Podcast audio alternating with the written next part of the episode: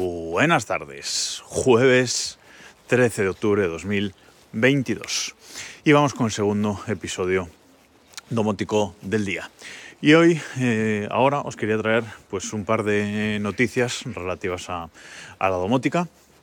Y la primera es que han hackeado las bombillas Zigbee de IKEA. Básicamente eh, no es algo grave y solo afecta, como digo, a lo que son las bombillas de, de IKEA, pero es un hackeo curioso. Se trata eh, de algo además bastante fácil de hacer. Eh, se trata de un hackeo en el que enviando un paquete concreto de protocolo Zigbee hacia estas, hacia estas bombillas, se puede hacer que empiecen a parpadear de forma bueno, de forma un poco loca e incluso se lleguen a desconfigurar y desconfiguran el bridge y se desconfiguren, eh, como digo, del puente este de, de IKEA. Es un hackeo más que nada eh, gracioso, no es que eh, bueno, pues puedan entrar en, nuestra red a través, de, a través de las bombillas o puedan hacer algún tipo de gran destrozo, pero sí que puede ser mmm, toca pelotas, digamos, el, el tema, porque nos desconfiguran las bombillas y podemos estar tranquilamente en casa y de repente se nos pone a parpadear las luces de toda la casa si tenemos bombillas IKEA, etcétera, etcétera, etcétera. No es, como digo, grave, pero puede ser eh, fastidioso. Eh, IKEA ha actuado rápido en este caso y ya ha emitido un, un parche para, para, estas bombillas, una actualización para las bombillas que soluciona este, este bajo, este punto de, de entrada que tenía que como digo, era enviando un paquete concreto eh, Zigbee, eh, era un hackeo bastante fácil de, realizar. Y solucionado por parte de IKEA, así que bien, pero mmm, nos hace de nuevo ser conscientes de que pues, eh, los cacharros domóticos que tenemos en casa pues, son un punto de hackeo de nuestra red y hay que tenerlo todo pues, bien securizado.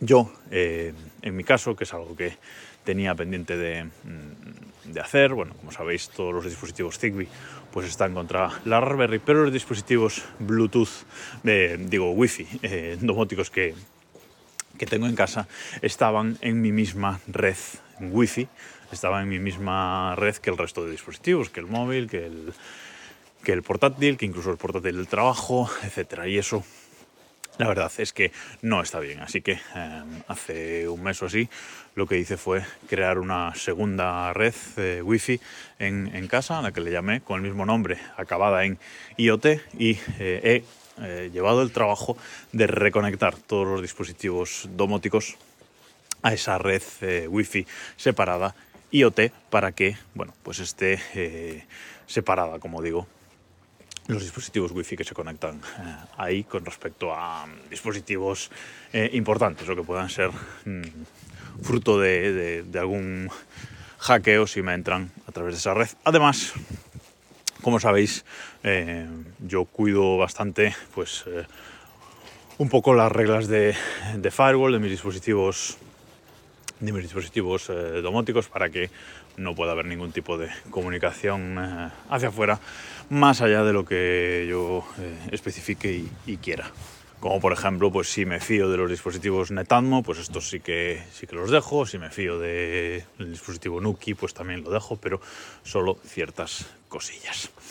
Y otra noticia, antes de, de acabar con el podcast de, hoy es que os voy a dejar en, en las notas de este episodio, desde el reloj.com, os voy a dejar un vídeo que ha sacado la gente de la, de la CSA, de la Certifying Standards Alliance, que es la gente que eh, está sacando el protocolo MATA.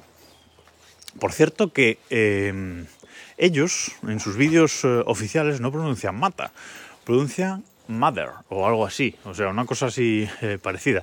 Y en este vídeo lo vais, eh, lo vais a ver. Es un vídeo oficial que ha sacado esta, esta gente en, la, en el que nos enseña básicamente cómo es el proceso de eh, añadir un nuevo dispositivo mata a nuestro sistema, a nuestro sistema domótico.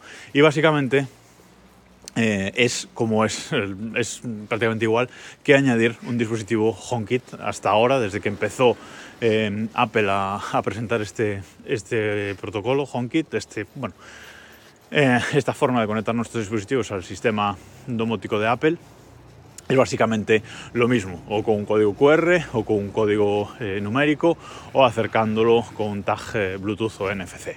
Básicamente eh, Mata han copiado, han copiado ese sistema y ahora todos van a, a utilizar básicamente lo que usaba Apple. Por algo Apple es uno de los impulsores de, la, de esta CSA y de este nuevo estándar domótico. Así que os lo dejo ahí en las notas del programa y saber lo que está, está interesante, cómo ellos mismos explican cómo va a ser el proceso de añadir nuevos dispositivos.